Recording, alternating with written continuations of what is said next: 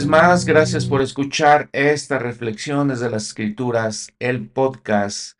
Estamos ya en el año 3 y estamos en el episodio 6 de este año.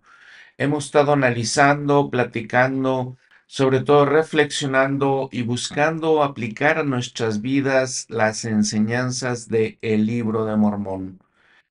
Hemos comentado los mensajes de las autoridades de la iglesia sobre lo vital, lo esencial que es que leamos el libro, apliquemos sus enseñanzas, entendamos, decía el del Bernard, que leamos, estudiemos y escudriñemos todo lo que nos enseña, todas las doctrinas, el mensaje del libro de Mormón. Y en este episodio vamos a hablar de los eh, capítulos 16 al 22 de Primera de Nefi. Y hemos platicado anteriormente de la familia de Ley que vivían en Jerusalén, ellos siendo descendientes de la tribu de José, y Ley siendo un hombre inspirado, un hombre justo, el Señor lo visita mediante una visión y le da ciertos mensajes o tal vez más bien podemos decir mediante, varias visiones. Un primer mensaje es que tiene que ir a predicar al pueblo, tiene que ir a la ciudad a predicar. Eh, él hace eso y otros profetas que encontramos en el Antiguo Testamento también hacen eso, sin embargo son rechazados, eh, son perseguidos. Ley específicamente se burlan de él, por las cosas que les dice, les testifica, dice el libro, eh, en contra sus maldades y abominaciones, y les testifica de la venida de un Mesías que iba a traer la redención para el mundo. Pero los judíos eh, lo rechazan, les digo, se irritan contra él, lo quieren de hecho matar, apedrear, lo echan fuera, y Ley nos comenta que es protegido por el Señor. En un, segundo mensaje que Dios le da al profeta Ley, le dice que salga, básicamente que salve a su familia, salga a Jerusalén, este iba a ser destruida. Lo sabemos, nos lo cuenta, por ejemplo, el Antiguo Testamento, la Biblia, que iba a venir eh, alguno de los imperios que lo rodeaba. En esta específica situación viene el imperio de Babilonia y literalmente destruye la ciudad de Jerusalén entonces el Señor le dice a Ley que tome su familia, que salga de Jerusalén. Él deja todas sus posesiones, deja todo lo que tiene y hace lo que dice el Señor. Él es obediente, como lo dijimos, era un hombre justo, eh, confía en Dios y hace estas cosas. Y entonces el libro de Mormón comienza con esta historia. En los primeros capítulos de este libro que compone el libro de Mormón, uno de los libros que lo compone, primer libro de Nefi, eh, por ejemplo, en el segundo capítulo nos habla de esta, de esta parte que le estoy platicando de la historia. Versículo 2, sucedió que el Señor le mandó a mi padre en un sueño que partiese para el desierto con su familia. Y aconteció que fue obediente a la palabra del Señor. Por tanto, hizo lo que el Señor le mandó. Y ocurrió que salió para el desierto y abandonó su casa y la tierra de su herencia y su oro, su plata y sus objetos preciosos, y no llevó consigo nada consigo, salvo a su familia y provisiones y tiendas, y se dirigió al desierto. Y descendió por los contornos cerca de las riberas del mar rojo, y viajó por el desierto por los lados que están más próximos a este mar, y viajó por el desierto con su familia, integrada por Saría, mi madre, Ilamán, Lemuel y Sam, mis hermanos mayores. No estoy seguro que Ley sabía exactamente hacia dónde ir. Lógicamente buscaba los lugares mejores para ellos.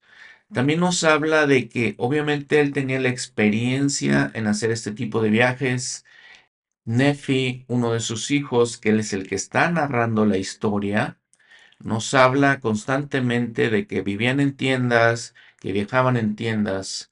Ahora, considerando eh, lo que decía, en el, les leí, les acabo de leer en el versículo 4 de este capítulo 2, donde dice que tenían una herencia, tenían oro y plata y objetos preciosos.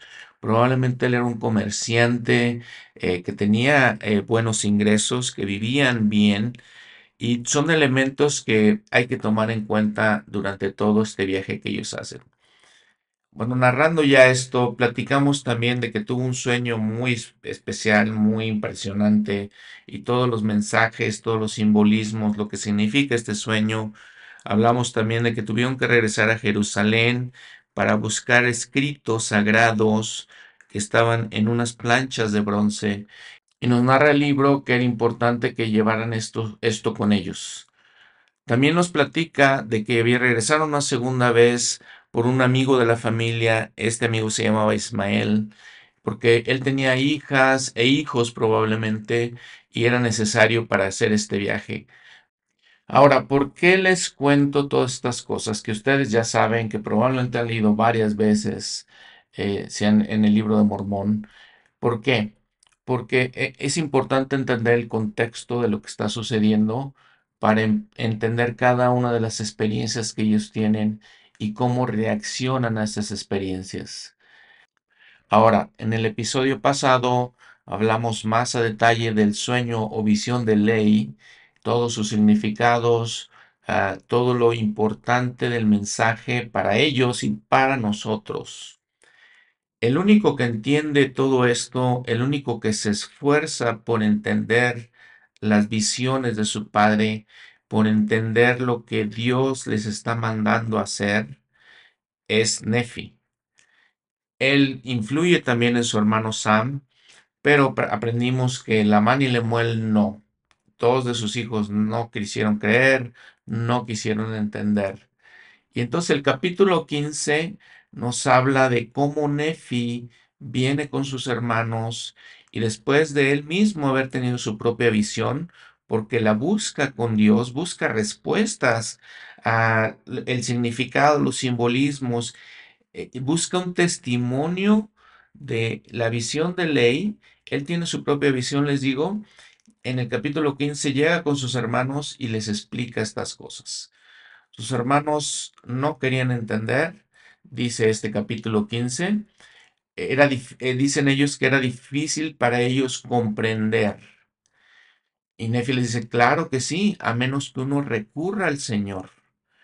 Pero como ellos eran duros de corazón, no acudían al Señor como debían, dice el, el versículo 3 de este capítulo 15.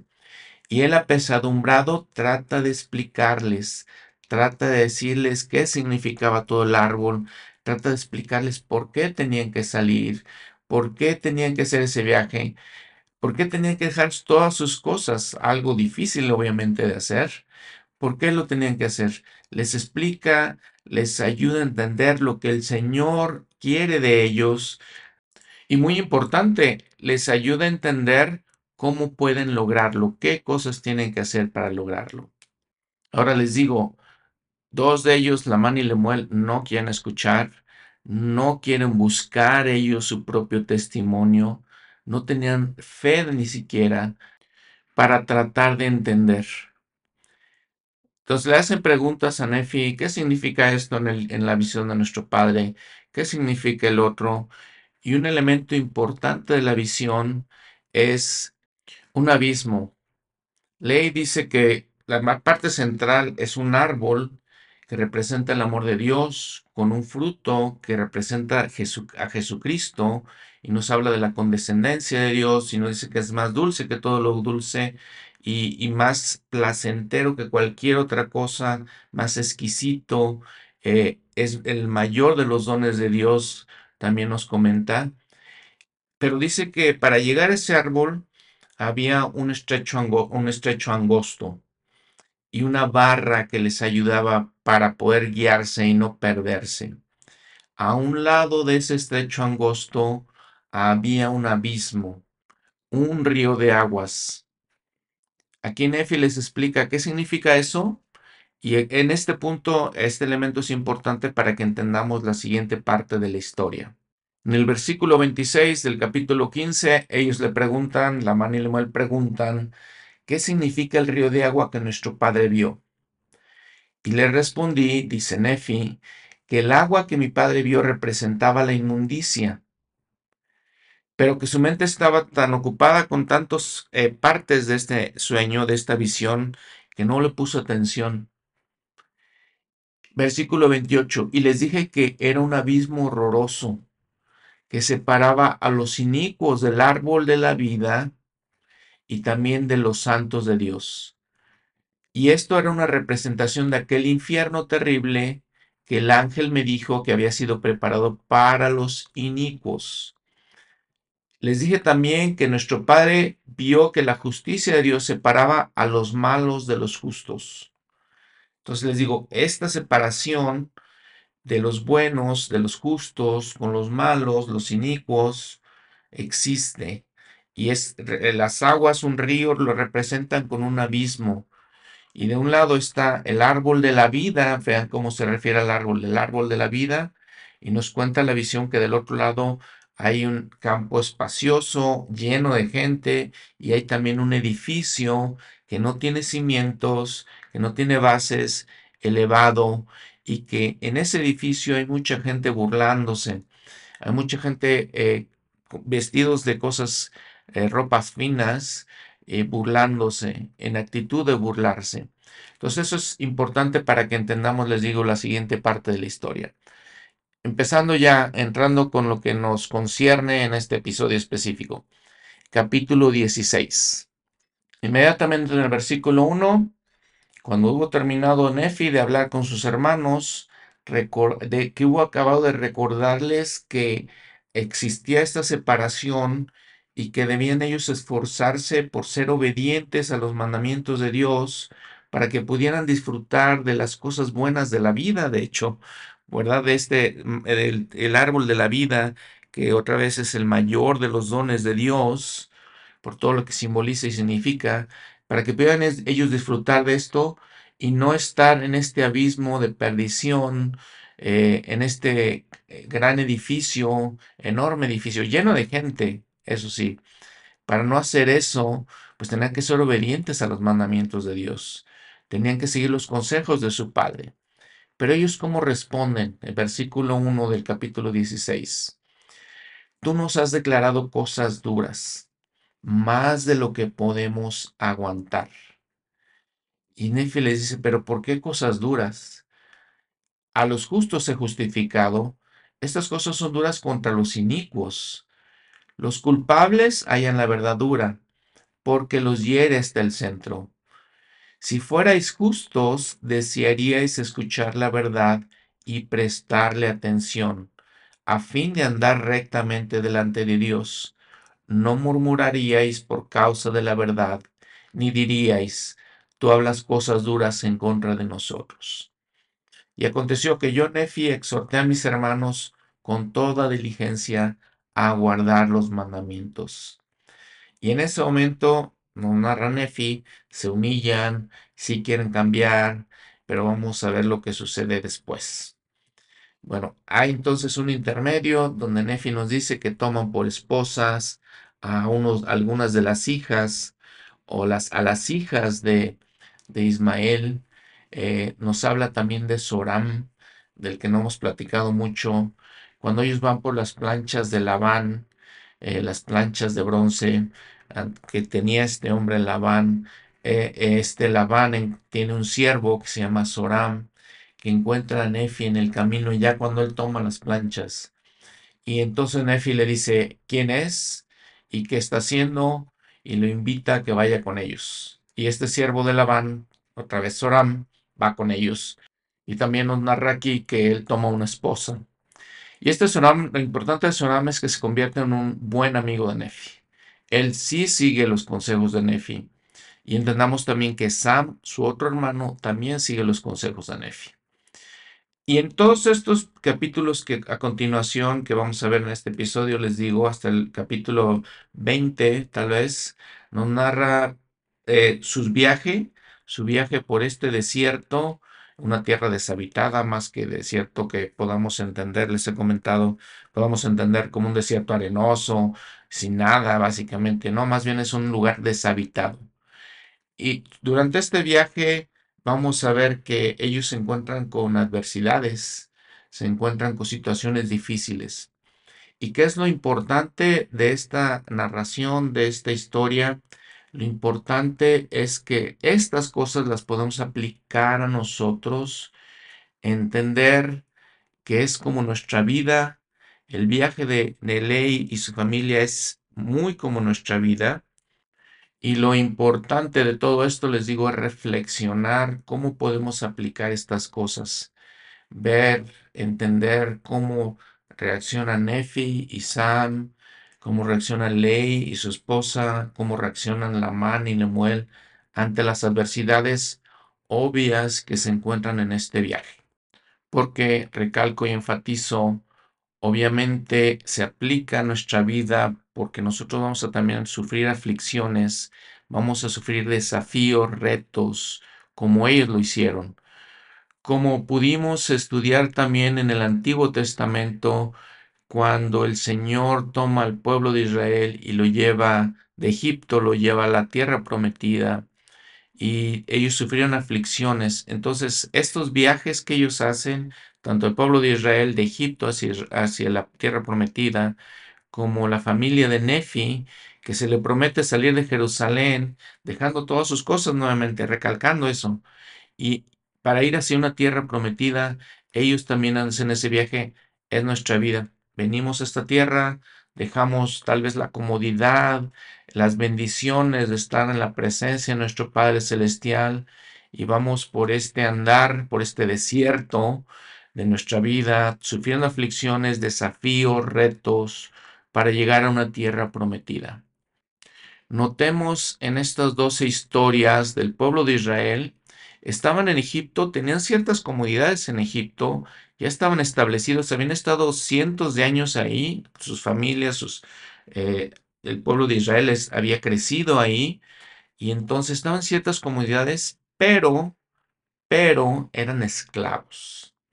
Entonces, el Señor les pide que vayan con este reto al, desierto, hacia una tierra prometida, pero en ese, en ese viaje hay desafíos, hay adversidad. Igual con, con ley.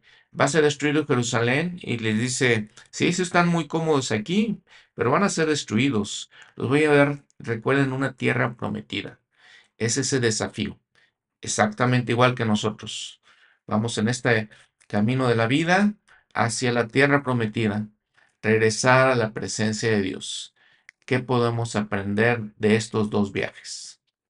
Y hay inclusive otro viaje del que podemos aprender, que son los pioneros que viven en el noreste de los Estados Unidos, cómo son perseguidos y ellos están tratando de construir eh, su iglesia, la iglesia de Jesucristo, por medio del profeta José Smith, pero son perseguidos y el Señor les dice que salgan y ellos van hacia una tierra prometida. Entonces mantengamos siempre en nuestra mente estas historias y su analogía con nuestra vida, porque vamos a ver que la familia de ley no es, no es fácil, no, se, no les parece fácil, no están acostumbrados a eso.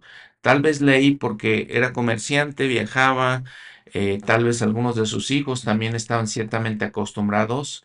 Su esposa no creo que tanto, las mujeres no creo que tanto. Pero entonces eh, les digo, en, general era una situación difícil. Y entonces creo que en muchas ocasiones vamos a ver en la historia, o en varias ocasiones se preguntan, ¿qué estamos haciendo? Si estamos muy a gusto en nuestra casa en Jerusalén, ¿qué estamos haciendo? ¿Qué nos está pidiendo el Señor? Y la verdad es que el Señor nos pide hacer cosas difíciles. En general en nuestra vida nos puede hacer cosas difíciles, ya sea tener una familia, ya sea tener hijos, ya sea ir a una misión, ya sea nos, nos eh, pide dejar cosas que son cómodas para nosotros, eh, nuestra zona de comodidad, dicen los estudiosos, que no son estudiosos de las escrituras, más bien los estudiosos, los motivadores de la vida en general, nos hablan también de este tipo de cosas. Eh, no de una manera tan espiritual, no dándole este enfoque en cuanto a las cosas de Dios, pero si ustedes ven algún libro de autoestima o de superación personal, van a encontrar este- estos conceptos eh, similares o, o iguales a salir de una zona cómoda para encontrar, progresar y encontrar mejores cosas, desarrollar nuestras capacidades. Y entonces pongamos atención a todo esto y veamos qué cosas podamos aprender. Les, siempre les he comentado, si me han escuchado algunos otros episodios, les comento, yo levanto la mano, soy el primero que tengo que aprender de todo esto, porque encuentro dificultades en mi vida, encuentro mucha oposición, en etapas de mi vida he encontrado mucha oposición, la sigo encontrando, que quiero decirles, y creo que por eso el Señor, la iglesia nos dice que estudiemos constantemente las escrituras todo el tiempo, porque aprendemos aquí cómo podemos nosotros lidiar con nuestros propios, nuestra propia oposición, nuestra propia adversidad.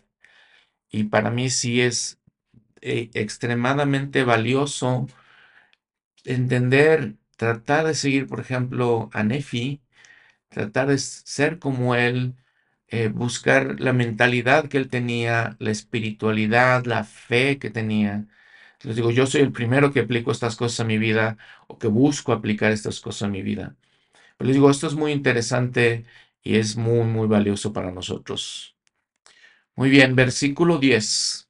Y ocurrió que al levantarse mi padre por la mañana y al dirigirse a la entrada de la tienda con gran asombro, vio en el suelo una esfera de bronce, esmeradamente labrada, y en la esfera había dos agujas, una de las cuales marcaba el camino que debíamos seguir por el desierto. El Señor le había prometido a Ley llegar a una tierra bendecida. No creo que se, les digo, no creo que Ley sabía exactamente hacia dónde llegar, cómo llegar, pero aquí les da una herramienta para poder hacerlo. Y vamos a ver el significado de toda esta esfera de bronce fino que después ellos le llaman liaona. En los siguientes versículos narra que tienen que cazar, llevan sus arcos y flechas, tienen que cazar para obtener alimentos para sus familias ahora y eh, van por eh, las partes más fértiles del desierto, son las partes que lindaban con el Mar Rojo, pueden ver tal vez algún mapa ahí por donde era el viaje y, y que aconteció que viajaron por muchos días utilizando sus arcos, sus flechas, sus piedras hondas para obtener su sustento. Y seguimos las indicaciones de la esfera. Nuevamente porque los dirigía por los parajes más fértiles del desierto. Y después de muchos días que estuvieron viajando, planta sus tiendas para descansar. Ahora recordemos que ellos ya habían pasado ciertas aflicciones. Habían dejado sus, pertenencias, número uno, habían salido al desierto, tuvieron que regresar por las planchas de bronce, luego tuvieron que regresar una segunda vez para, con la, por la familia de Ismael.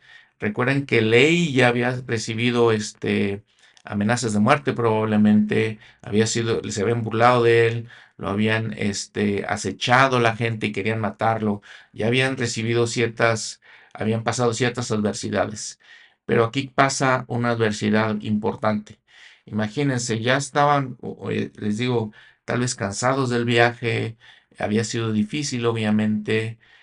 Y en el versículo 18 nos dice, aconteció que yo, Nefi, al salir a cazar, he aquí, rompí mi arco, que era de acero fino. Y después que rompí mi arco, mis hermanos se enojaron contra mí a causa de la pérdida de mi arco porque no tuvimos alimentos. Y aconteció que volvimos sin alimento a nuestras familias y por estar muy fatigadas a causa de sus viajes, sufrieron mucho por la falta de víveres. Y aquí nos podemos hacer varias preguntas. Bueno, ok, Nefi rompe su arco y todos se enojan con él porque lo rompe, pero bueno, ¿y la mano y Lemuel no tenían otros arcos? ¿O no podían ellos salir a cazar alimentos, pero vean, vean la actitud de ellos, ¿no? Que, que les digo, eh, tenemos que pensar que si no tenemos también nosotros esa actitud, yo a veces pienso, híjole, yo a veces creo que tengo esa actitud que de la mano y Lemuel, porque ellos no hacen nada, simplemente se quejan contra Nefi de por qué rompe su arco y luego se quejan contra Nefi de por qué quiere dirigirlos, pero dejan toda la responsabilidad a él, ¿no? Que, que los quiere gobernar, dicen ellos, pero aquí le están dejando toda la responsabilidad y empiezan a murmurar en gran manera por motivo de sus padecimientos y aflicciones en el desierto. Inclusive Ley empieza a murmurar y todos se sentían sumamente afligidos, tanto así que, murmuraron contra el Señor.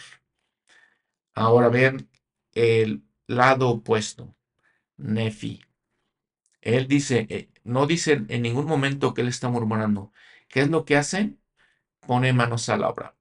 Él piensa y hace, ¿qué voy a hacer? Entonces, se encontraba afligido también, no solamente afligido por todo el camino, por todo el viaje, se encontraba afligido por sus hermanos, inclusive ahora se encontraba afligido por sus padres tal vez. Y empezó a buscar maneras de resolver. Vean la mentalidad, la capacidad de Nefi, cómo reacciona ante la adversidad. Busca él la manera de resolver la situación. Y les digo, esto tiene una aplicación espiritual como en otros aspectos de la vida. Digo, si vamos a libros de autoestima, este, a libros de motivación, nos van a decir exactamente lo mismo. El punto de la adversidad es cómo reaccionamos ante ella. El punto de la adversidad es qué podemos aprender de esas cosas. Nefi busca aprender, busca soluciones. Él dice, versículo 23, aconteció que yo, Nefi, hice un arco de madera y una flecha de un palo recto. Por tanto, me armé con un arco y una flecha y con una onda y piedras. Noten que mientras la mano y Lemuel se están quejando, murmurando y que cómo sufrimos, cómo esto, él hace algo.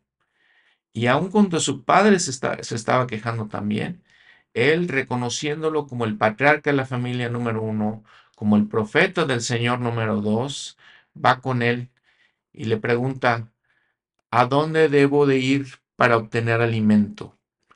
Le se arrepiente, es reprendido, y le pregunta al Señor. Notemos también que el Nefi no solamente trata de buscar soluciones a la situación del alimento, también trata de buscar soluciones a la situación de su familia, porque él, le, le pregunta al Señor porque se habían humillado a causa de mis palabras, dice Nefi. Pues les dije muchas cosas con toda la energía de mi alma. Y entonces, después de que le he reprendido, el Señor habla con su padre y le dice qué hacer. Le dice, la voz del Señor le dijo, mira la esfera y ve las cosas que están escritas. Aquí Nefi es un espacio para decirnos, eh, comentarnos cómo funcionaba esa esfera, esa liaona. Versículo 28, aconteció que yo, Nefi, vi, que las, vi las agujas que estaban en la esfera y funcionaban de acuerdo con la fe, diligencia y atención que nosotros le damos. Y ahorita vamos a platicar en, un, momento de qué significa esa esfera, cuál es el simbolismo de todas estas cosas. Y aparentemente también aparecen eh, cosas escritas ahí porque regresándonos un poquito al versículo 27, lee y cuando lo ve, ve la esfera, ve las cosas que están escritas, teme y tiembla en gran manera, y también sus hermanos, o los hermanos de Nefi, ¿no? Y los hijos de Ismael y las esposas.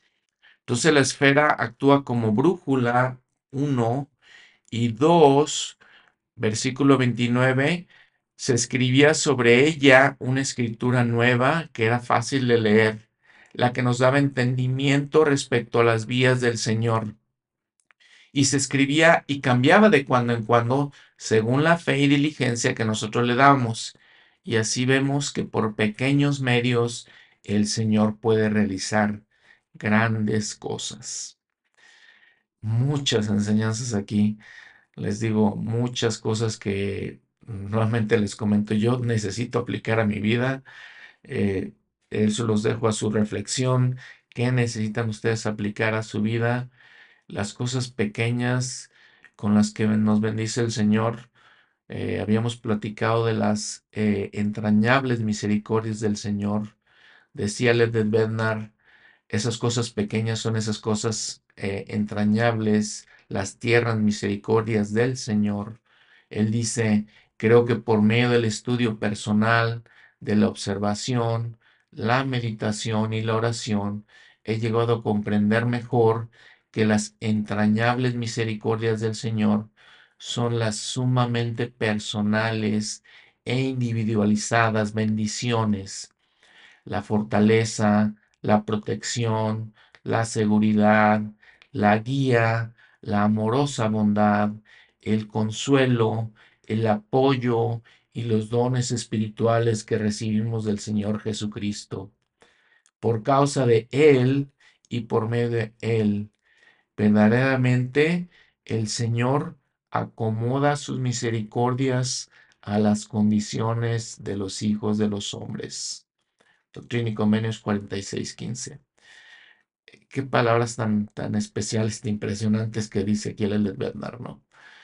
¿Cómo aprendemos de esas misericordias? Por medio de la observación, la meditación, la oración, el estudio personal. Y entendemos cosas que a veces creo que no nos damos cuenta.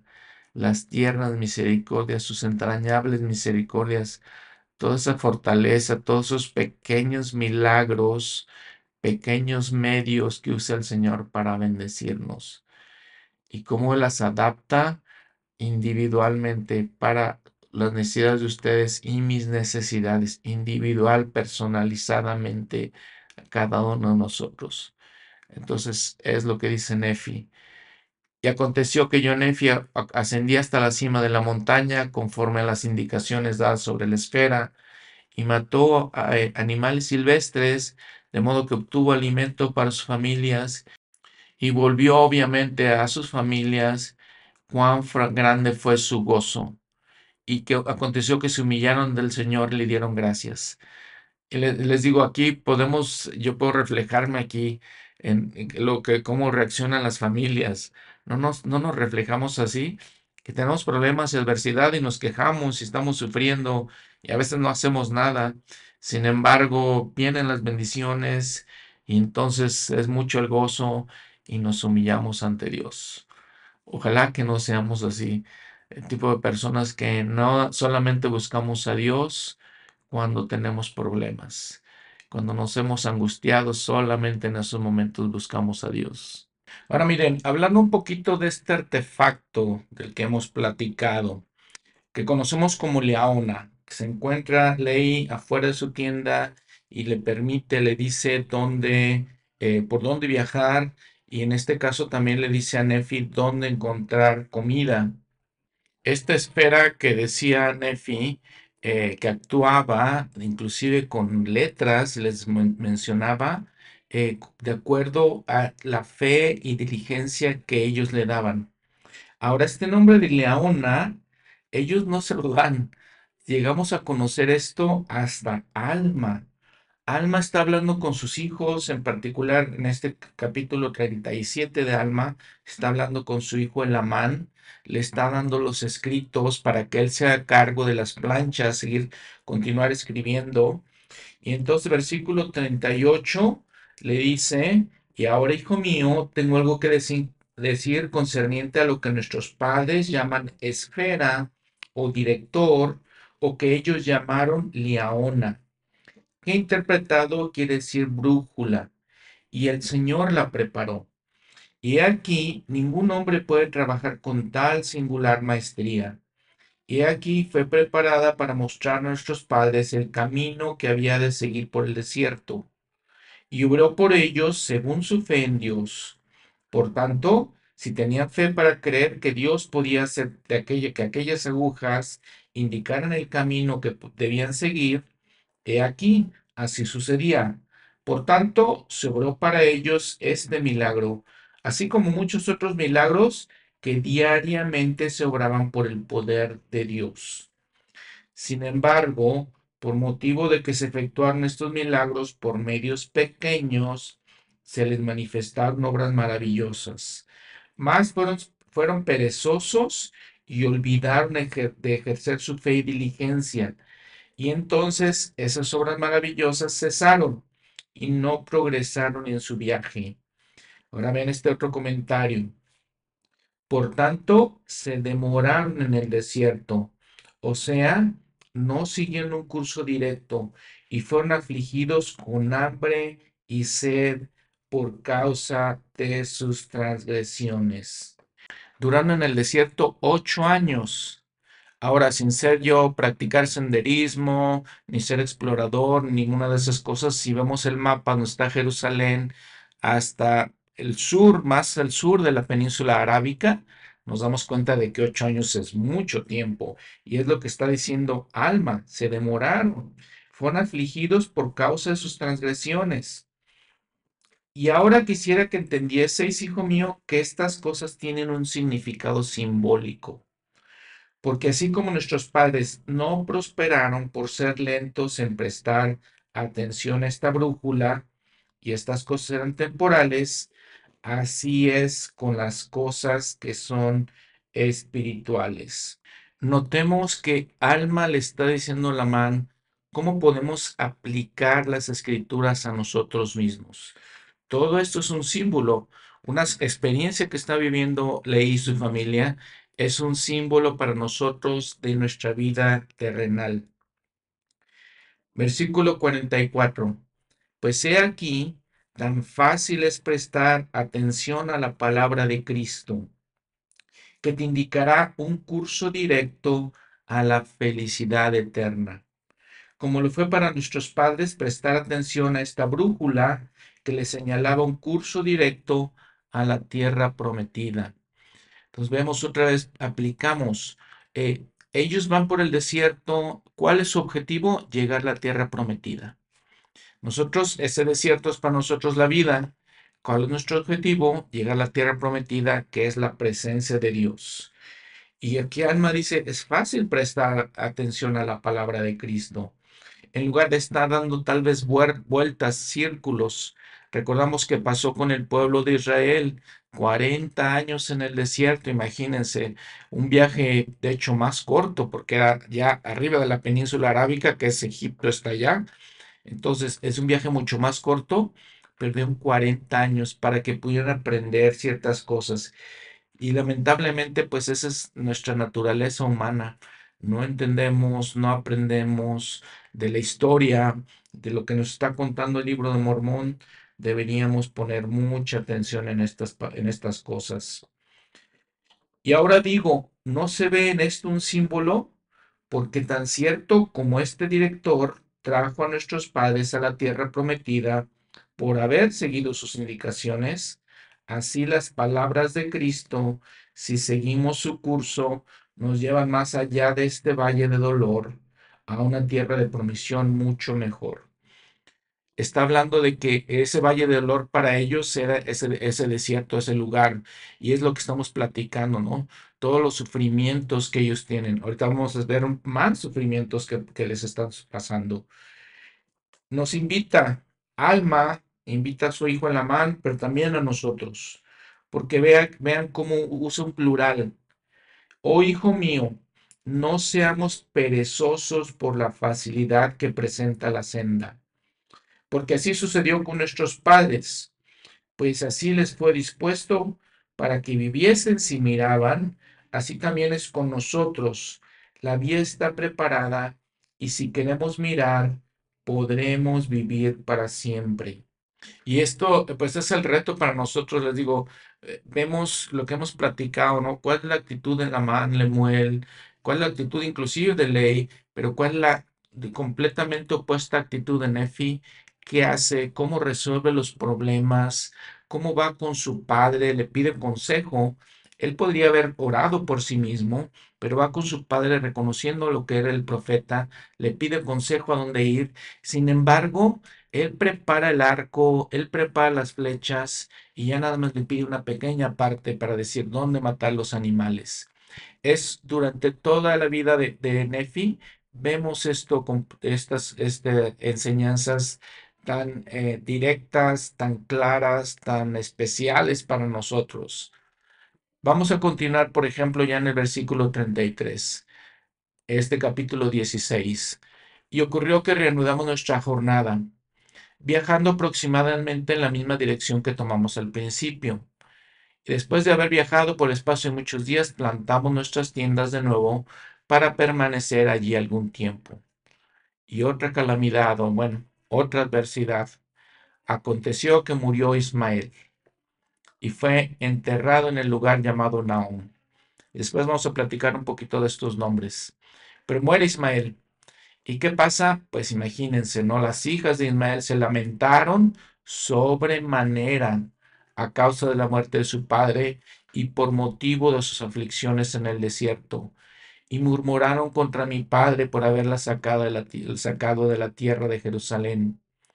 Y murmuraban y hablaban, dicen, hemos padecido mucha aflicción, hambre, sed y fatiga. Y después de todos estos sufrimientos hemos de perecer de hambre en el desierto. Y murmuraban y querían volver a Jerusalén. Ahora imagínense la mano y Lemuel. Ellos estaban, estaban más graves sus, sus pensamientos, su manera porque no solamente murmuraban sobremanera, querían matar a su padre y también a Nefi, el cual se ha impuesto ah, como gobernante y maestro de nosotros, que somos sus hermanos mayores.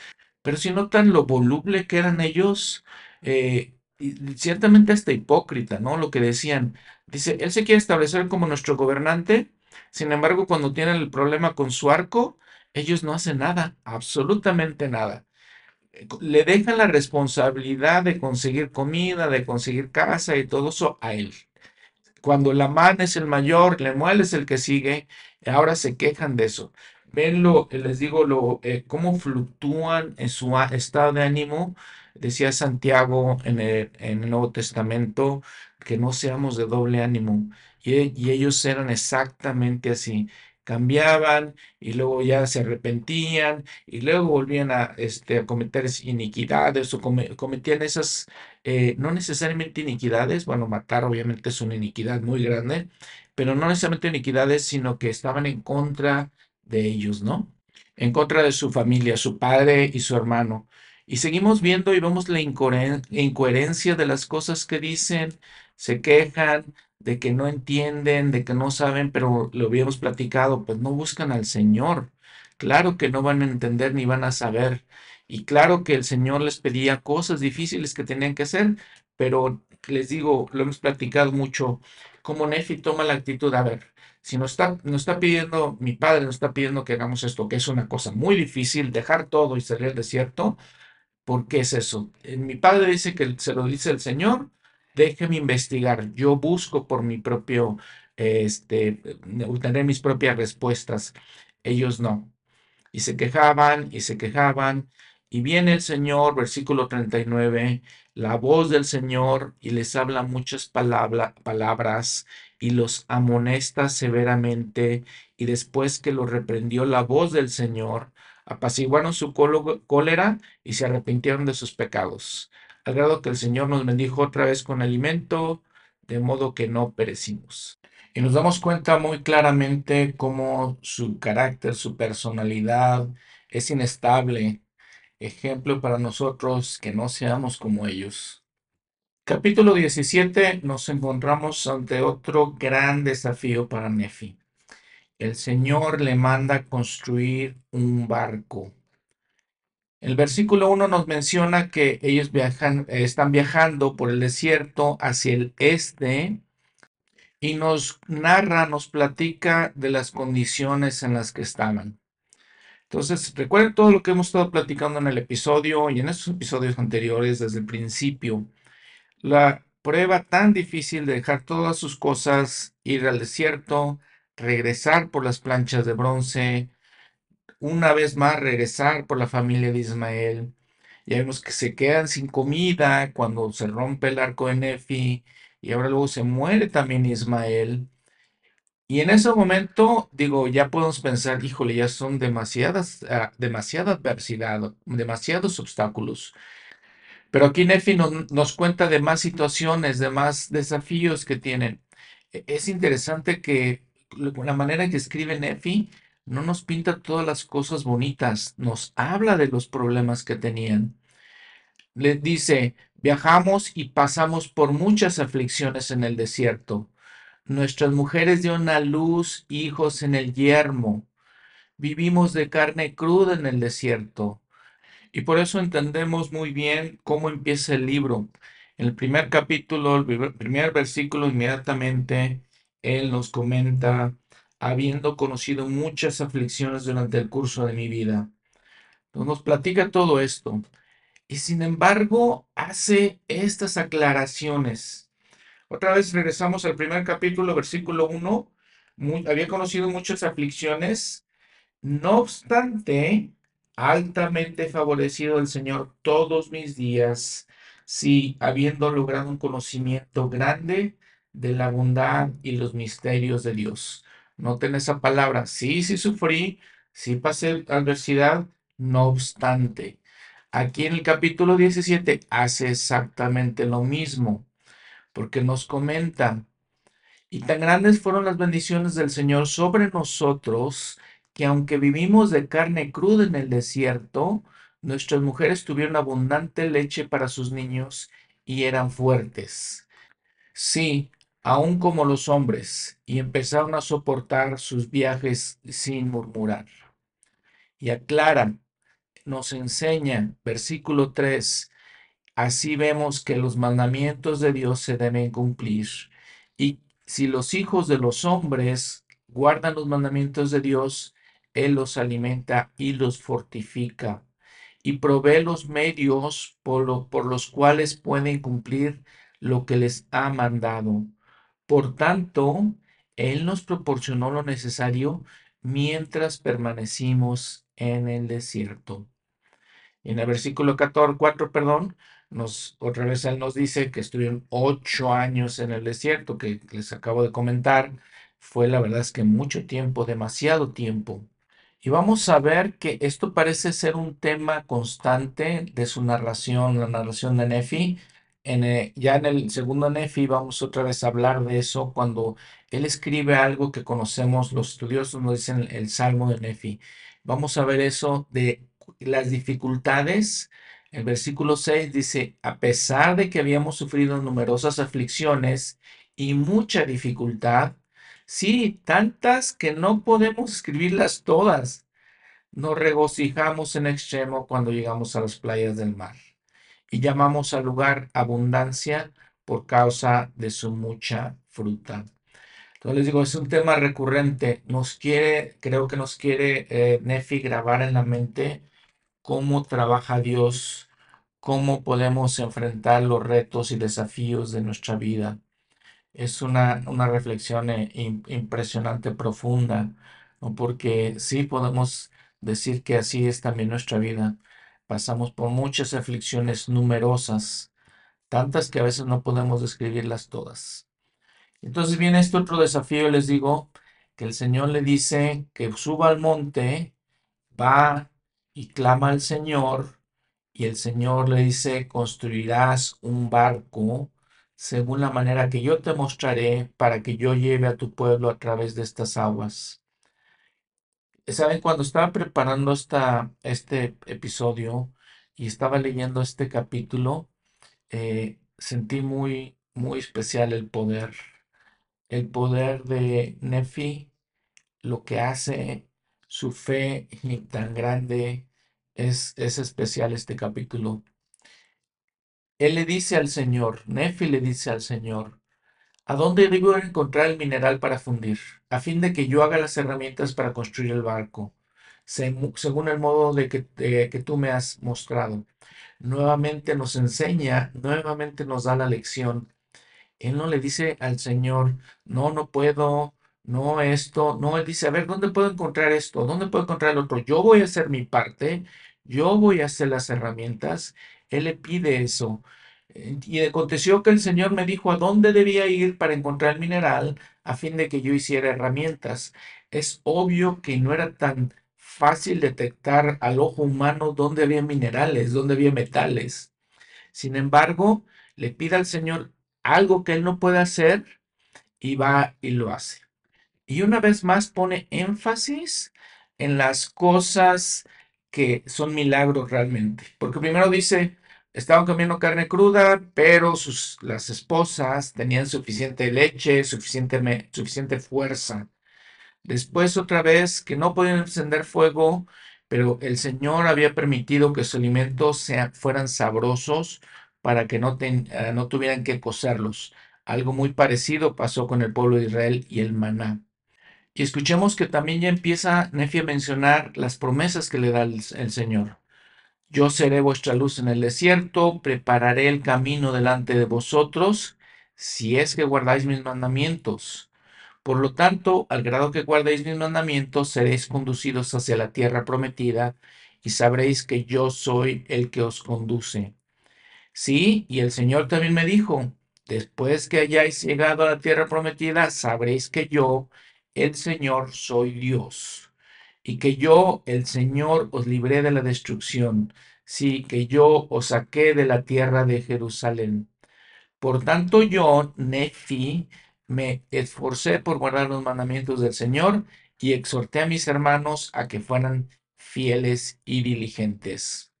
Ahora, cuando está haciendo todo esto, Nefi, ustedes ya saben la historia que hace la Manilemuel, se burlan de él. Hablan de que su padre se dejó llevar por las locas imaginaciones de su corazón, nos ha sacado la tierra de Jerusalén, hemos andado errantes por muchos años, nuestras mujeres han trabajado, estando embarazadas, han dado a luz a los hijos en el desierto, han padecido todo menos la muerte. Mejor hubiera sido que, eh, que hubiéramos muerto antes de salir de Jerusalén que haber pasado por estas aflicciones. Sin embargo, en los siguientes versículos vemos, les digo, el poder de Nefi. Y les digo, estas partes, toda esta manera en la que él habla, lo que él les comenta, es, se, se siente el poder, el espíritu de Nefi. Les dice, versículo 23, 23, ¿creéis vosotros que nuestros padres, que eran los hijos de Israel, habrían sido librados de las manos de los egipcios si no hubiesen escuchado las palabras del Señor? ¿Suponéis vosotros que habrían sido conducidos fuera del cautiverio si el Señor no hubiese mandado a Moisés que los librara de la esclavitud? Les está dando el mismo ejemplo. Estaban en esclavitud, el Señor les pide que salgan, sí, era una empresa difícil, y sin embargo, cuando encuentran las dificultades, el pueblo de Israel dicen, no, queremos regresarnos a la esclavitud estaban sobrecargados con tareas gravosas de soportar en la esclavitud y estaban deseosos, era cosa grata para ellos ser librados de servidumbre. Sin embargo, se quejan. Les le dicen Nefi, pues sí, exactamente lo mismo hicieron. Y les cuenta todos los eh, milagros que hizo Moisés con ellos. Habla de que partió el mar rojo, imagínense lo impresionante, lo impresionante de eh, dividir las aguas del Mar Rojo, habla de que cómo vencieron a los, e, el ejército de los egipcios, que era tan, tan poderoso, habla del maná, habla de que les dio agua en la roca y pudieron ser librados. Versículo 30, a pesar de ser guiados, a pesar de ser guiados, perdón, yendo el Señor su Dios, su redentor delante de ellos, conduciéndolos de, día y dándoles luz de noche, y haciendo por ellos todo cuanto al hombre le era propio recibir, a pesar de todo eso, endurecieron sus corazones y cegaron sus mentes e injuriaron a Moisés y al, al Dios verdadero y viviente. Y aconteció que según su palabra los destruyó y según su palabra los dio. Según su palabra hizo por ellos todas las cosas y no se hizo nada salvo que fuese por su palabra. Luego empieza a narrar cuando ya después de tanto sufrimiento del pueblo de Israel porque no obedecían, porque no escuchaban, cruzaron el río Jordán y entraron a la tierra prometida. Lo platicamos pues en el primer año del, del podcast hablando del Antiguo Testamento. Los hizo fuertes para arrojar a los habitantes de esta tierra, sí, para esparcirlos hasta su destrucción. Y en los siguientes versículos son de esas perlas de conocimiento, de esos misterios de Dios, para que entendamos. Porque dice, a ver, ¿Cómo que destruyeron a, la, gente en la tierra prometida? ¿Por qué? Es, es, ¿Por qué hicieron guerra contra ellos?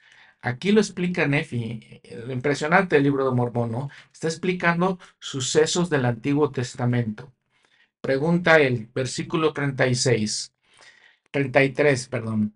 ¿Pensáis vosotros que los habitantes de esa tierra que se hallaban en la tierra de promisión, Canaán, Palestina, la tierra santa, y que fueron echados por nuestros padres, ¿pensáis vosotros que eran justos? Pregunta.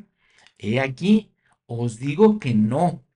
¿Pensáis vosotros que nuestros padres hubieran sido más favorecidos que ellos si estos hubieran sido justos? Yo os digo que no. Y esta parte es muy impresionante. Versículo 35.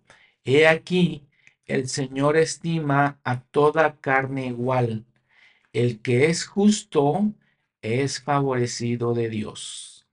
Exactamente.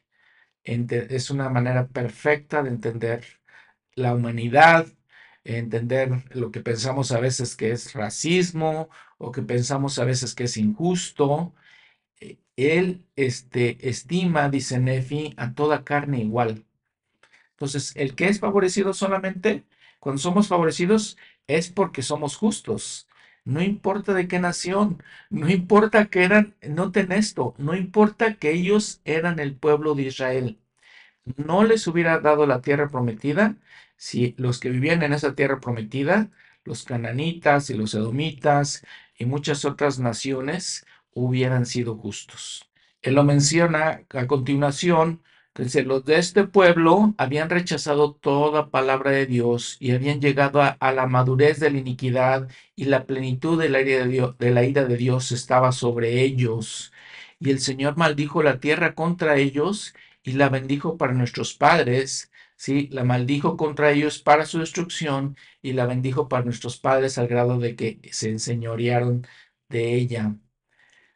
Versículo 36. He aquí, el Señor creó la tierra para que fuese habitada, y ha creado sus hijos para que la posean, y levanta a la nación justa y destruye a las naciones de los inicuos. Si vemos la nota al pie de la página, levantar, nos lleva a Proverbios 14:34, la justicia engrandece a la nación, pero el pecado es afrenta de los pueblos. Regresando a primera de Nefi 17, versículo 40, y ama a los que lo aceptan como su Dios. Él amó a nuestros padres e hizo convenio con ellos, sí, con Abraham, Isaac y Jacob, y recordó los convenios que había hecho. Por tanto, los sacó de la tierra de Egipto. Y luego les cuenta todas las uh, varias eh, experiencias que ellos tuvieron cuando fueron mordidos por las serpientes ardientes voladoras y dispuso un medio para que se sanaran el Señor dispuso ese medio, pero como era muy sencillo, muchos no lo hacían y entonces perecieron, endurecieron sus corazones de cuando en cuando, vilipendiaron a Moisés y también a Dios, y hasta que llegaron a la madurez. Versículo 44, por tanto el Señor mandó a mi padre que partiera para el desierto y los judíos también procuraron matarlo Sí, y vosotros también habéis procurado quitarle la vida. Por tanto, sois homicidas en vuestros corazones y sois como ellos. Los reprende. Sois prontos en cometer iniquidad, pero lentos en recordar al Señor vuestro Dios. Ya me han visto un ángel, ha sentido el poder, han sentido el Espíritu de Dios. ¿Cómo es que no pueden entender? tratan de tomarlo, pero él dice, no me toquéis, estoy lleno del poder de Dios, aún hasta consumirme la carne. Y otra gran enseñanza, versículo 51. Ahora bien, si el Señor tiene tan grande poder y ha hecho tantos milagros entre los hijos de los hombres, ¿cómo es que no puede enseñarme a construir un barco? Y una reflexión que quiero darles aquí también es que estoy seguro que todos ustedes, que yo, si ponemos atención a ciertos sucesos en nuestra vida, nos daremos cuenta que han sido milagros. Entonces, aquí Nefi les recuerda a sus hermanos, a ver, si ya leímos de todos los milagros que hizo con el pueblo de Israel, partir el mal rojo, les dio comida, iba delante de ellos, los protege, los ayuda, les da la tierra prometida. ¿Cómo es que no creen que podamos hacer esto? Tal vez recuerden, por ejemplo, el presidente Nelson hablando de un momento en que ciertos procedimientos vinieron a su mente de cómo ayudar a crear un aparato que podría ayudar a la gente que tenía problemas de corazón.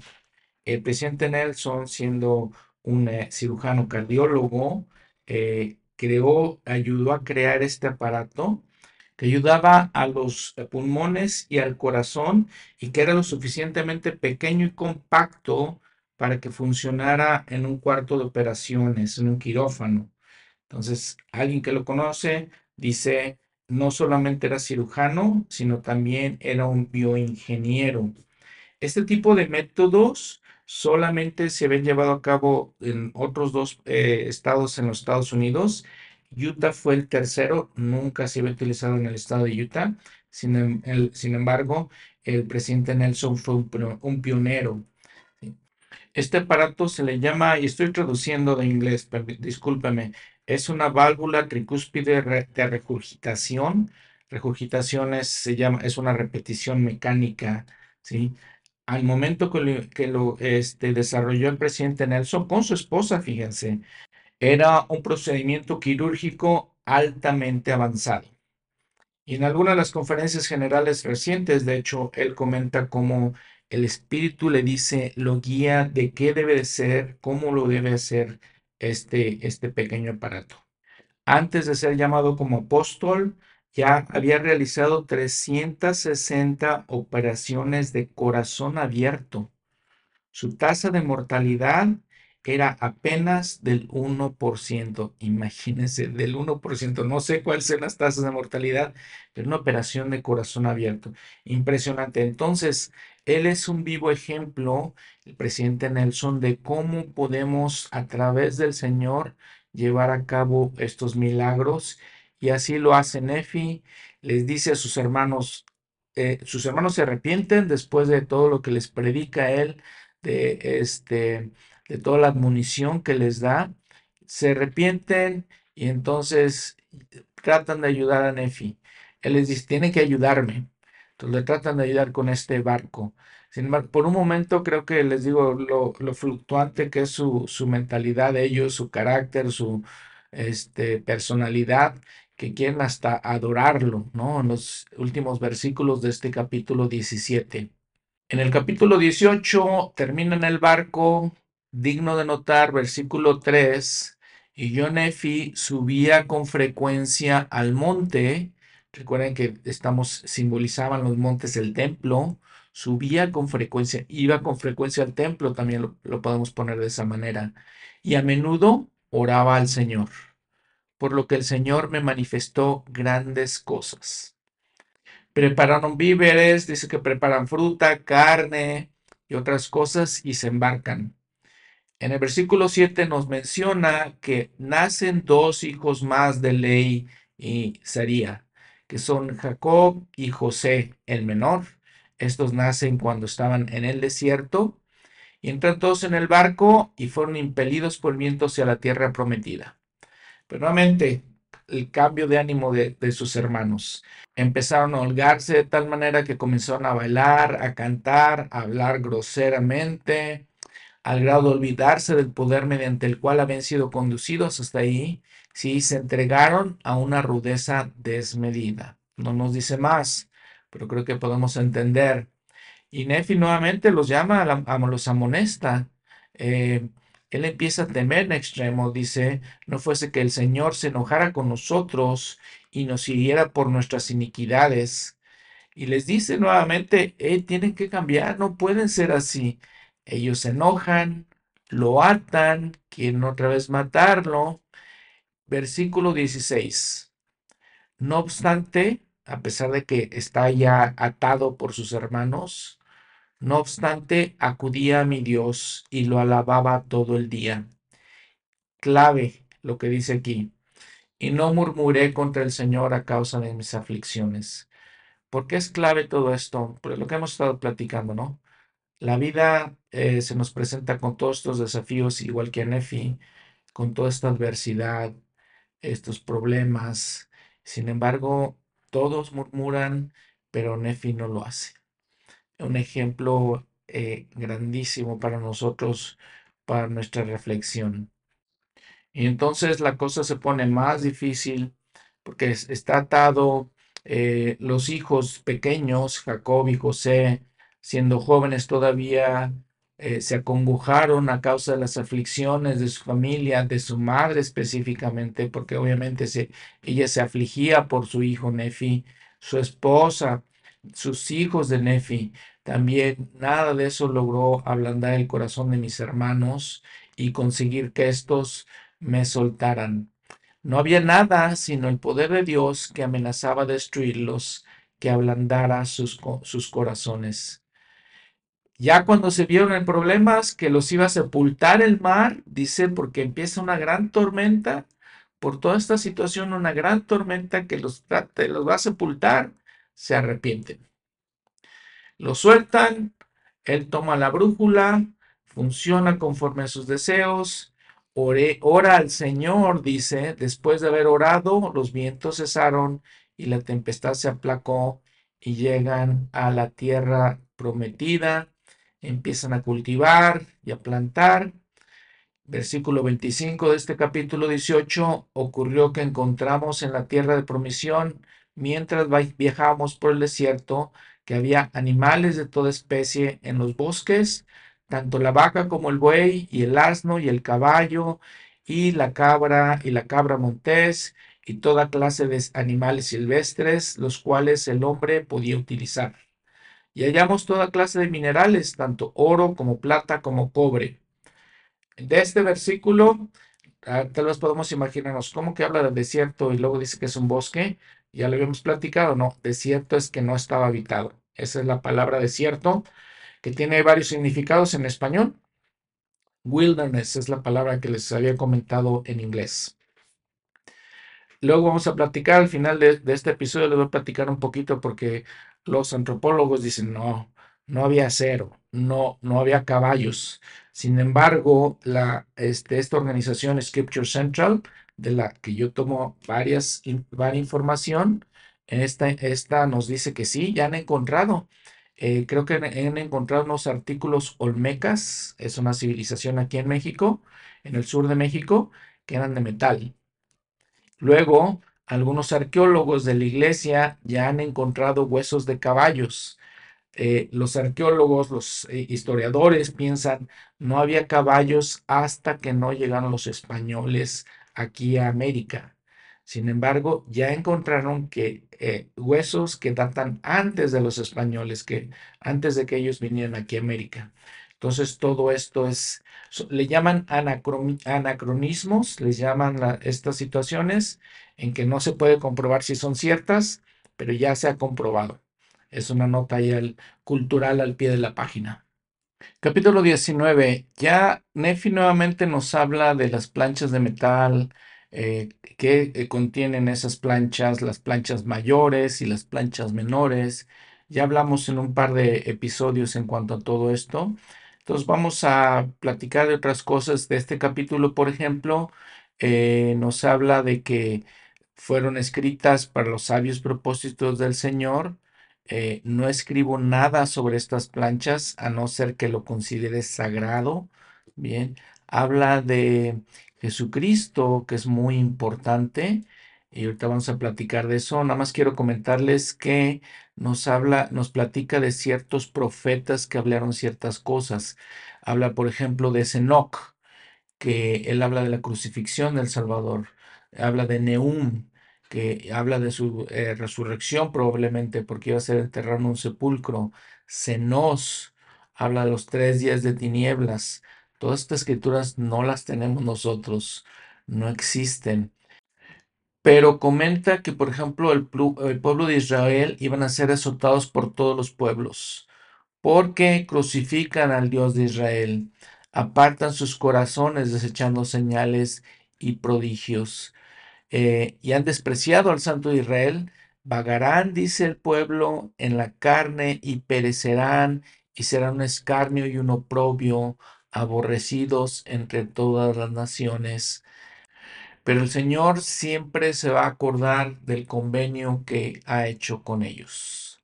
Ahora, una escritura de un concepto, una idea que siempre estamos comentando. Versículo 23 de este capítulo 19 les habla de los, eh, los libros de Moisés, cosas que están escritas en los libros de Moisés. ¿Para qué?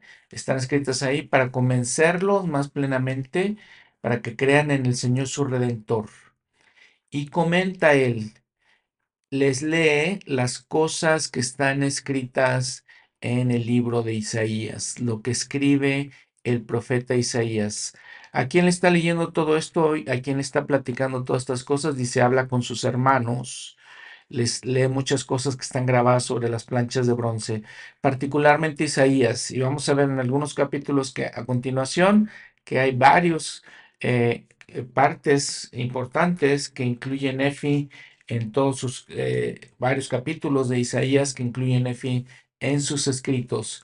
Pero esta última parte del versículo 23, algo que siempre le estoy comentando, comparé todas las escrituras a nosotros mismos para nuestro provecho e instrucción. Ese es el propósito de las escrituras. Constantemente les comento, recuerden que la fuente de aguas vivas son directamente las escrituras.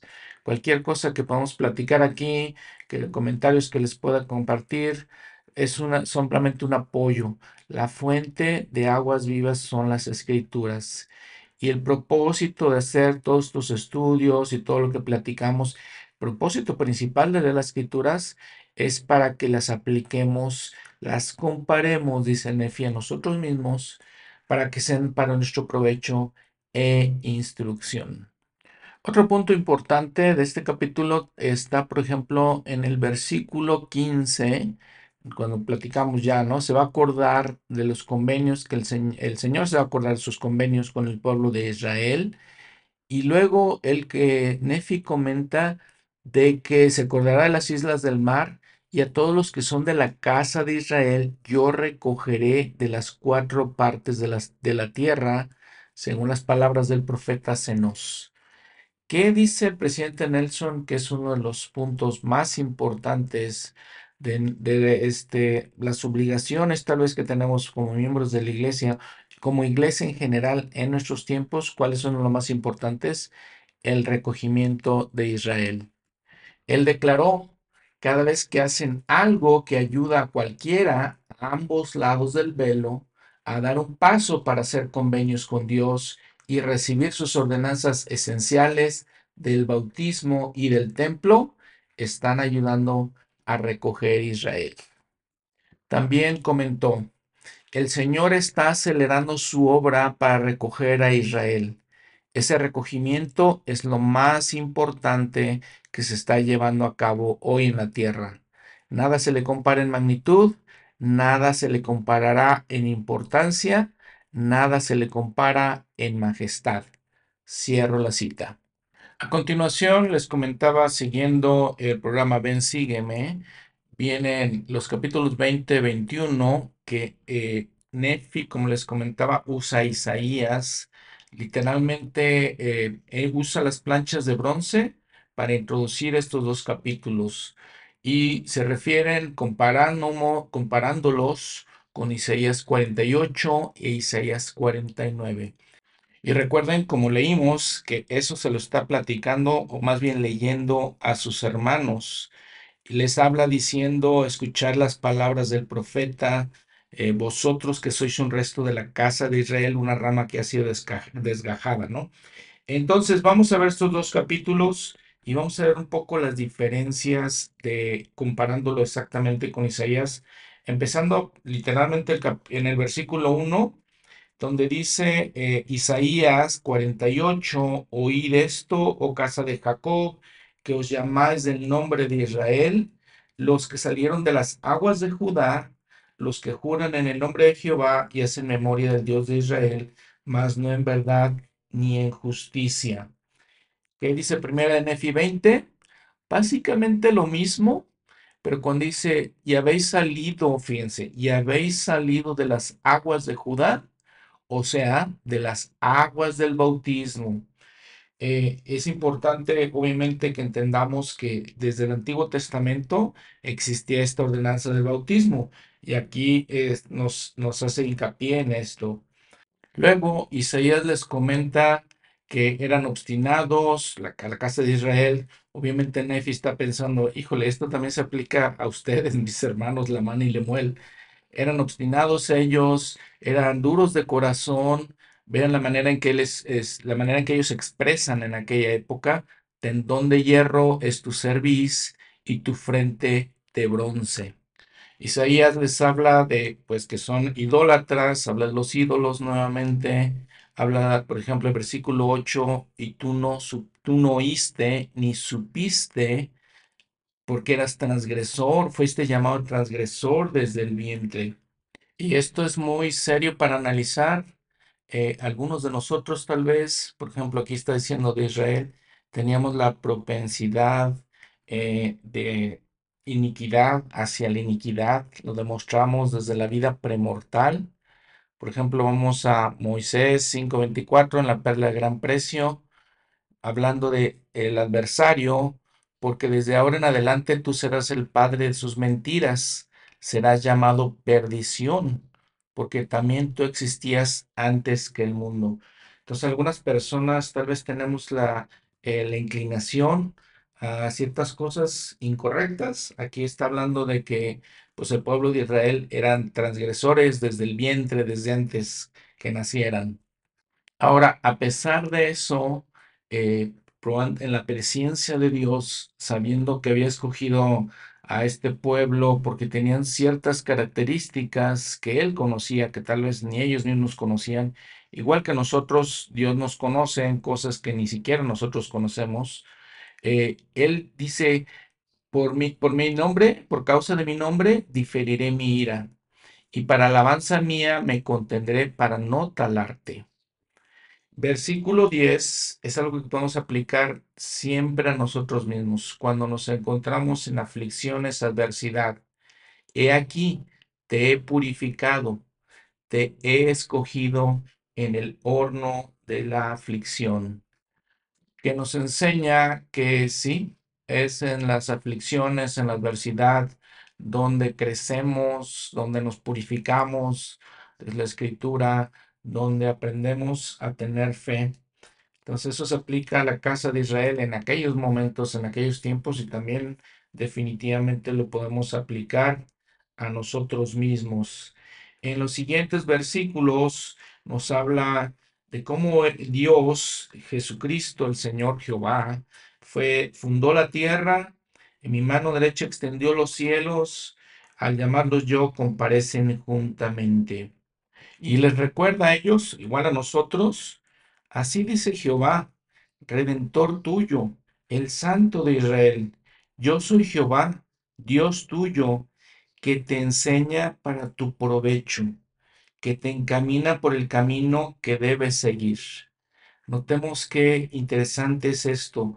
Eh, todo lo que aprendemos es para nuestro provecho. Los mandamientos, a veces pensamos, ah, son restricciones.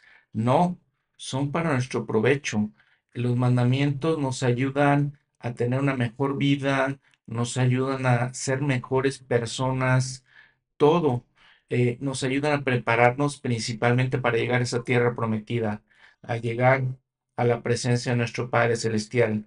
Es, es interesante y es, ese es el amor de Dios que a veces no entendemos, como seres humanos no entendemos, creemos que, que Dios es vengativo, Dios no es justo, ciertas cosas y que sus mandamientos, les digo, eh, son eh, nos restringen pero aquí que, Él nos enseña para las cosas que nos enseña son para nuestro provecho.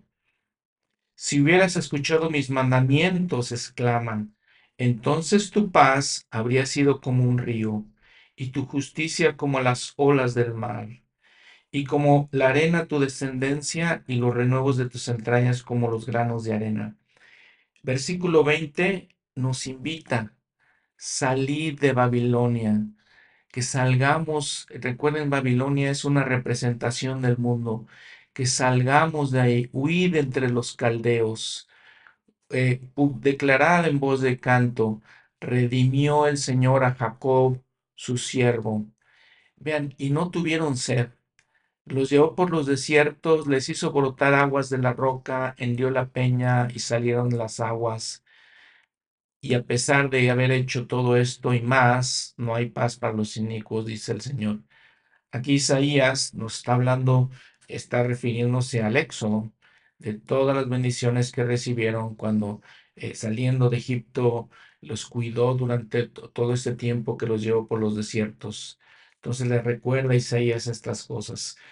Vean cómo los profetas siempre nos les están recordando, nos están recordando nosotros también las bendiciones que hemos recibido. Y ese es un tema constante. Eh, lo hizo Nefi, lo, lo hizo Isaías también.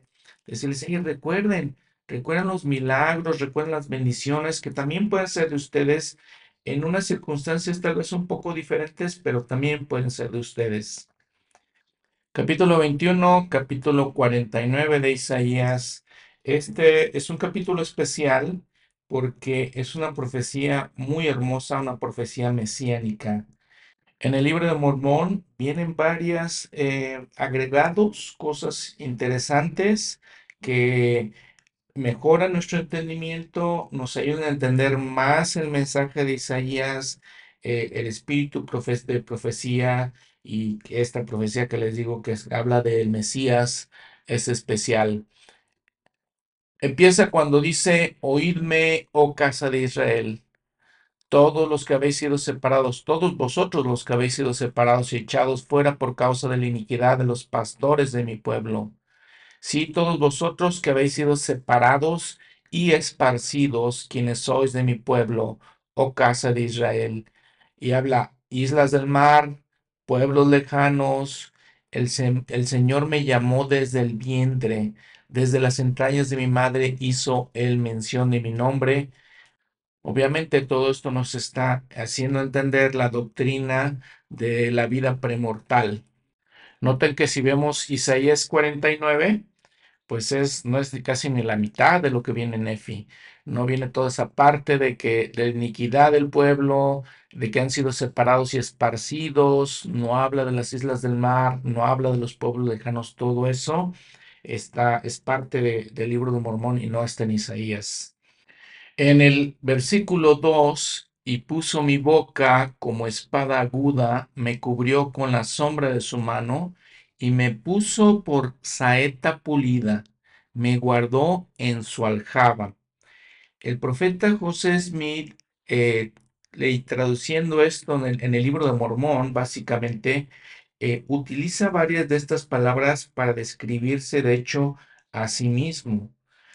Él dice, soy como una no- enorme piedra áspera que viene rodando desde lo alto de la montaña, y la única manera en que puedo pulirme es cuando una de las orillas de la piedra se alisa al frotarse con otra cosa como cuando pega fuertemente contra la intolerancia religiosa.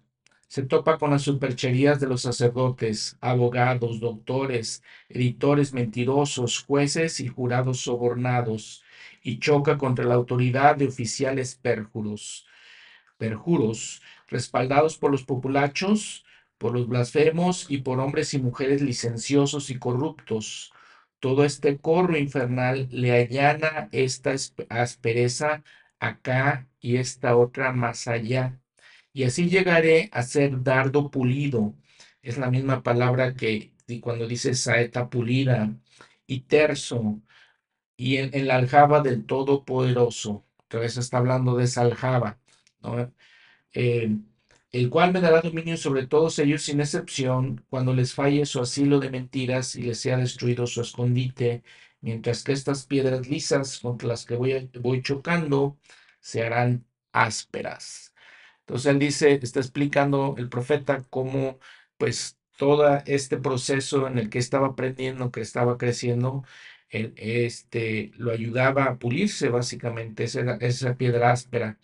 Nuevamente les comento, aquí dice un dardo pulido es lo mismo, lo mismo que acá en el libro de Mormón, en Isaías, nos habla de la saeta pulida.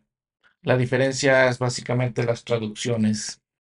Esto lo dijo en Enseñanzas del Profeta, lo dice el profeta José Smith, y pues básicamente les digo, es la traducción de, de ese libro de Enseñanzas del Profeta al español. Los siguientes versículos de este capítulo es algo que utiliza Isaías para hablar eh, de sus esfuerzos, de su trabajo.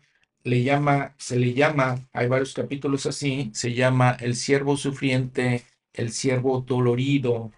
Vemos el versículo 4, por ejemplo, por demás he trabajado, en vano y sin provecho he agotado mis fuerzas. Ciertamente mi juicio está delante de Jehová y mi recompensa con mi Dios. Eh, imagínense todos estos profetas, Jeremías le pasó lo mismo, Ley le pasó lo mismo. Imagínense que saben porque ya recibieron unas visiones, saben lo que va a pasar, saben el futuro de la nación del pueblo de Israel.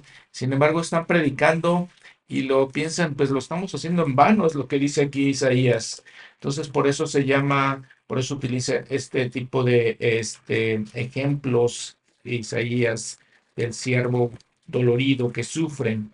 Él dice, sin embargo, versículo 5, ahora pues, dice Jehová, el que me formó desde el vientre para ser su siervo. Otra vez, la vida premortal, hablamos de Abraham como esas grandes inteligencias.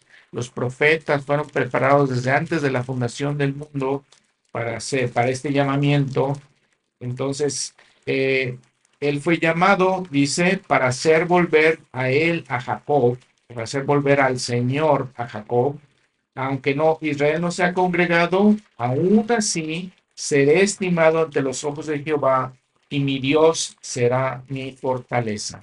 En el versículo 6 les habla del llamamiento que estos profetas tienen, que sean los siervos del Señor para levantar las tribus de Jacob y para restaurar a los preservados de Israel, nuevamente el recogimiento de Israel, también te daré como luz a las naciones para que seas mi salvación hasta el extremo de la tierra.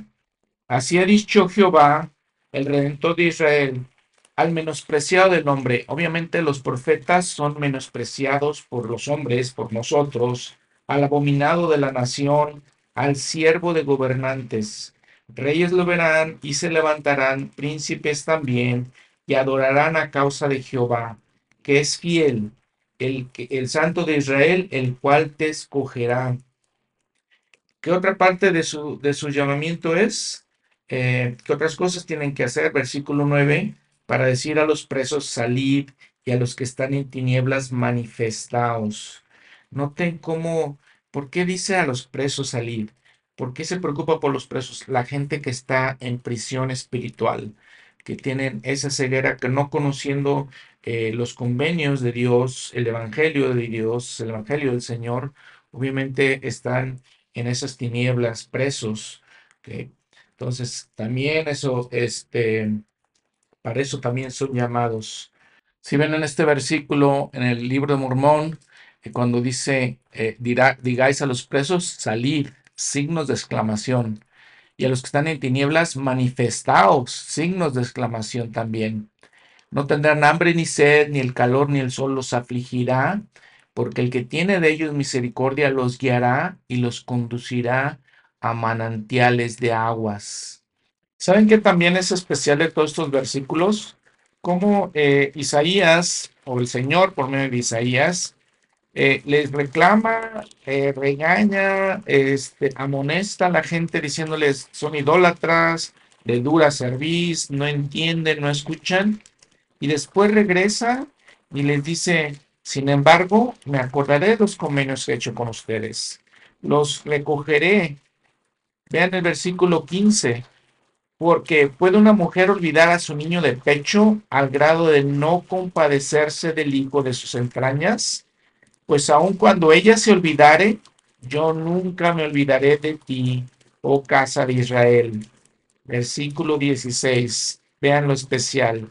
Pues he aquí, te tengo grabada en las palmas de mis manos. Tus muros están siempre delante de mí. ¿Qué significa esa expresión, oh casa de Israel? Signos de otra vez de admiración. Te tengo grabada en las palmas de mis manos. Vamos, por ejemplo, nos lleva el al pie de la página Zacarías 13, 6 y le preguntarán, ¿qué heridas son estas en tus manos? Y él responderá, son aquellas con las que fui herido en casa de mis amigos. Y por supuesto que está hablando de la crucifixión, porque fue él herido en la casa de sus amigos, pues en, su pueblo, entre su pueblo, y fue herido por sus transgresiones, por sus pecados, igual que por los de nosotros él fue herido. Ahora, eh, otro punto importante, interesante, está en, en el versículo, por ejemplo, 22 de este capítulo 49 de Isaías, viéndolo en el libro de Mormón, es el versículo 22 también, eh, del capítulo 21 del primer Nefi. Así ha dicho el Señor, he aquí yo alzaré mi mano a los gentiles y levantaré mi estandarte al pueblo, y traerán en brazos a tus hijos y en hombros llevarán a tus hijas, y reyes serán tus ayos y sus reinas tus nodrizas, con el rostro hacia la tierra se postrarán ante ti y lamerán el polvo de tus pies, y sabrás que yo soy el Señor, porque los que me esperan no serán avergonzados. En, el, eh, en Isaías nos dice, yo alzaré mi mano a las naciones, pero el libro de Mormón no especifica que va a ser a los gentiles. Obviamente estamos hablando de los Estados Unidos que fueron levantados por el Señor como un estandarte, es una nación gentil y el propósito de esto pues es bendecir al pueblo de Israel eh, de varias maneras eh, iba a ser espiritual y también temporal, podemos llamarlo, ¿no? Eh, porque, y lo que me llama la atención es el versículo 23, porque dice que con su rostro se postrarán ante ti y lamerán el polvo de tus pies. Bueno, pero lo interesante de esto es que obviamente eh, el Evangelio fue restaurado en Estados Unidos y de ahí fue llevado a todas las naciones, haciendo, llevando a cabo este recogimiento de Israel trayendo al pueblo de Israel el libro de Mormón primeramente y luego todo el Evangelio restaurado. Y les pregunto, eh, también, ¿no será también temporal?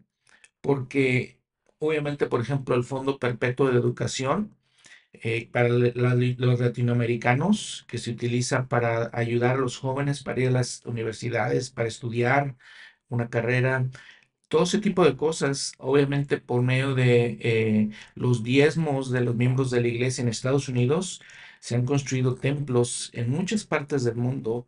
Yo estoy hablando eh, específicamente de Latinoamérica, porque es muy claro lo que está diciendo aquí el Señor. En las capillas, templos, les digo. Ahora tal vez es diferente, pero anteriormente obviamente dependíamos de esos diezmos, de lo que los hermanos de los Estados Unidos pues han aportado para la obra que ha sido beneficio para, para muchas personas, nuevamente hablando del pueblo de Israel. Capítulo 22 del libro de Primera de Nefi. Se termina este primer libro de Nefi. El encabezado nos dice, Israel será esparcido sobre toda la faz de la tierra. Los gentiles alimentarán y nutrirán a Israel con el Evangelio en los últimos días. Israel será congregado y se salvará, y los inicuos arderán como rastrojo. El reino del diablo será destruido y Satanás será atado. Comenta Nefi que él está leyendo lo que está grabado sobre las planchas de bronce. Sus hermanos le preguntan, ¿qué significan estas cosas que has leído?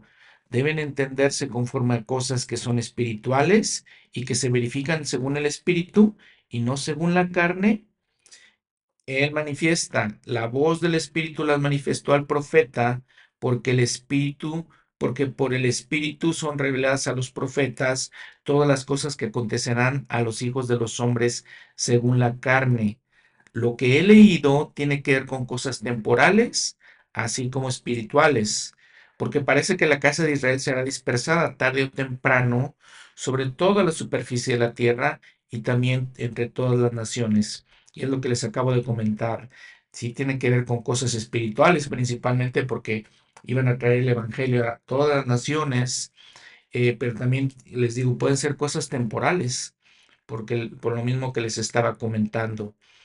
Los siguientes versículos, Nefi básicamente explica lo que les estoy diciendo, porque habla de que eh, cuando sean nutridos por los gentiles, el Señor haya levantado su mano sobre los gentiles y los haya puesto por estandarte, y sus hijos, los hijos de la casa de Israel, hayan sido llevados en los brazos de los gentiles, y sus hijas sobre los hombros. He aquí estas cosas de que se habla son temporales. Significa, versículo 7, que viene el tiempo después que toda la casa de Israel haya sido dispersada y confundida, en que el Señor Dios levantará una nación poderosa entre los gentiles, sí, sobre toda la, sobre la superficie de esta tierra, y nuestros descendientes serán esparcidos por ellos. Otra vez estamos hablando de los Estados Unidos, ¿no? Eh, en esta tierra, en el continente americano.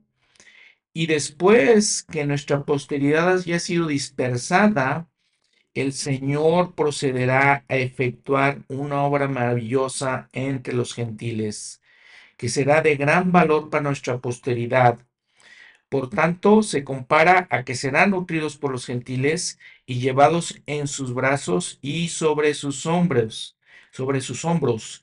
Y también será de valor a los gentiles, y no solamente a los gentiles, sino a toda la casa de Israel, para dar a conocer los convenios del Padre de los cielos con Abraham, que dice, en tu posteridad serán benditas todas las familias de la tierra. Que les digo, es impresionante el libro de Mormón. Y claro que está hablando este, de cosas que están en Isaías, en el Antiguo Testamento, pero es impresionante cómo eh, y ata, une ese rompecabezas de la obra del Señor, donde habla de la casa de Israel, el, papel de los gentiles, y al final de cuentas todo es para cumplir los convenios. Eh, el convenio abrámico, el, el, convenio que hizo con Abraham, que en su posteridad sean bendecidas todas las familias de la tierra. Imagínense, usa la iniquidad de Israel, el Señor la usa para esparcirlos por toda la tierra y luego recogerlos para que llegue el Evangelio a todas aquellas personas y para que sean bendecidas todas las familias de la tierra. Y, increíble, ¿no? Impresionante. Creo que si reflexionamos en eso es, es increíble lo que hace el Señor y lo que nos narra aquí el libro de Mormón. Y a continuación, Néfico eh, nos, nos sigue diciendo todo lo que va a pasar en los últimos días, preservará a los justos con su poder, porque la plenitud del aire de Dios será, derramada sobre todos los hijos de los hombres, todos aquellos que peleen contra el pueblo de Israel. Habla entonces toda nación que luche, dice, contra la casa de Israel. Habla también de la grande y abominable iglesia. Caerá a tierra, grande será su caída. Eh, sigue diciendo otro tipo de eh, profecías más. El versículo 20 del 20, al 22 es una profecía muy impresionante y es una de las profecías que más eh, se, se citan, se dicen a través de las escrituras, y el Señor ciertamente preparará una vía para su pueblo a fin de cumplir las palabras que habló Moisés, diciendo, el Señor vuestro Dios os levantará a un profeta semejante a mí. Está hablando Moisés, un profeta semejante a mí. A él oiréis eh, en todo lo que os dijere, y sucederá que todos aquellos que no quieren escuchar a ese profeta serán desarraigados de entre el pueblo. Y ahora bien, yo, Nefi, os declaro que este profeta de quien habló Moisés era el santo de Israel. Por tanto, juzgará con justicia. Y les comento que, digo, es una profecía que muchos eh, hombres, muchos profetas hablan, Moisés en Deuteronomio 18, 15 y 19. Pedro habla en Hechos 3, 22, 23, en el templo de Herodes. Después el Señor mismo lo cita a los nefitas en 3 Nefi 21, 11. Esteban también habla en Hechos 7, 37. Morón y se lo eh, comenta al profeta José Smith en Doctrina y Convenios 1, 14 y después en Doctrina y Convenios 133, 63 también los, lo recibe el profeta. En el versículo 23 nos dice de esta grande y abominable iglesia que habíamos platicado son todas las iglesias, cualquier organización que se establecen contra el Señor. Aquí habla, por ejemplo, las que se establecen para obtener ganancias, para ser edificadas, eh, son edificadas para lograr poder sobre la carne, para hacerse populares, famosos. Todo eso iba a ser destruido, iba, iba a caer. Y entonces Nefi está hablando de los últimos días y después empieza a hablar del milenio. Versículo 25, por ejemplo, versículo 24 podemos, rápidamente se acerca el tiempo en que los justos han de ser conducidos como becerros de la manada y el santo de Israel ha de reinar con dominio y fuerza y potestad y gran gloria. Y recoge a sus hijos de las cuatro partes de la tierra y cuenta sus ovejas y ellas lo conocen, y habrá un redil y un pastor, y él apacentará sus ovejas y en él hallarán pasto. Y a causa de la rectitud del pueblo del Señor, Satanás no tiene poder. Por consiguiente, no se le puede desatar, o sea, estará atado por el espacio de muchos años, pues no tiene poder sobre el corazón del pueblo, porque el pueblo mora en rectitud y el Santo de Israel reina, su reinado milenario, ¿no? Y al final Nefi les testifica y les hace entender a sus hermanos, ven entonces que no somos los únicos, mi padre y yo, que les decimos estas cosas, vienen en las planchas de bronce y son, eh, son testimonio y nos enseñan. Por tanto, si sois obedientes a los mandamientos y perseveráis hasta el fin, seréis salvos en el postrer día, y así es. Amén. ¿Qué les parecen estos capítulos del libro de Mormón? Les digo, es, increíble, es, es, fascinante la manera en que encontramos las profecías, encontramos todo eso, este, esas conexiones con la ley de Moisés, con el Antiguo Testamento, con eh, nuestros días, lo que está pasando en nuestros días, en la restauración del Evangelio. Les digo, es, es increíble. Muy bien, pues muchas gracias por escuchar este episodio. Para terminar, quiero comentarles que creo firmemente lo que dice en el versículo 8, que el Señor Dios procederá a efectuar una obra maravillosa. Si ven la nota al pie de la página, nos lleva a Isaías 29, 14 He aquí que nuevamente haré una obra maravillosa entre este pueblo, una obra maravillosa y un prodigio. Según en Efi 27, 26, dice básicamente lo mismo, esta obra maravillosa y un prodigio. Creo que la iglesia de Jesucristo de los santos de los últimos días es esa obra maravillosa y ese prodigio. El libro de Mormón es parte de eso y creo que podemos darnos cuenta al analizar, reflexionar a detalle, escarbar un poquito y entender el significado de todo lo que hemos estado o lo que estamos leyendo y platicando. Nos vemos la próxima semana. Les recuerdo que eh, tomo estos mensajes, algunos de estos comentarios de Scripture Central, el libro de Mormón, también eh, comentario doctrinal del libro de Mormón, un libro que tiene ese, ese nombre, otro libro que se llama Comentarios sobre el libro de Mormón. Todo eso viene de autoridades generales, autoridades, eh, miembros de la facultad de Brigham Young, que nos dan a conocer estas cosas. Nos vemos la próxima semana. Gracias. Hasta pronto.